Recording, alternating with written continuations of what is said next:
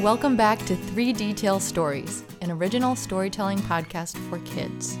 You know the deal by now. The kids pick the details, and Daddy Dude spins the yarns. This episode, we're moving things down to just one story to try to keep up the pace here of a weekly release. Without further ado, here is this week's story. Clover and a hanger.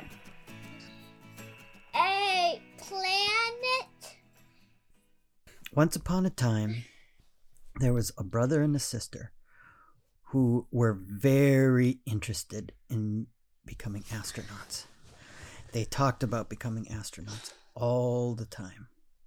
In fact, the little girl even had a dress that had planets on it that she loved so much that she never was brave enough to wear it because she thought it would get ruined or it would get dirty or something. So it just was on a hanger in her closet all the time and she would look at it but never wear it.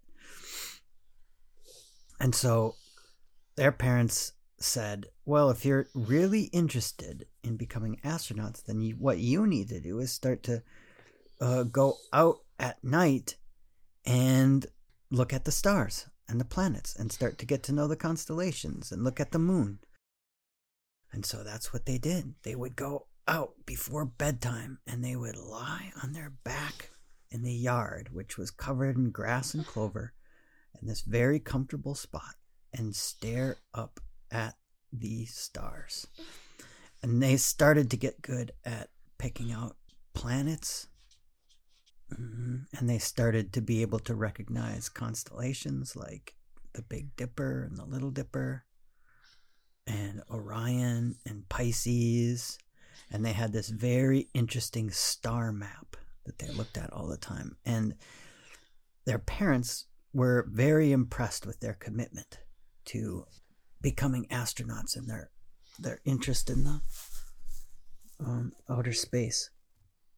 After a whole summer of being outside when it was uh, when there weren't any clouds and looking at the stars and getting to know the, the constellations, their parents said, "You get to go to space camp." And space camp was a summer camp the next year that was a week long where they got to do all of these different space related activities and they got to try on a um, Astronaut's hat. yep, a spacesuit and they got to go in a zero gravity chamber. And zero gravity chamber? that's like, you know, in space where there isn't any gravity and you just kind of float around. Hmm.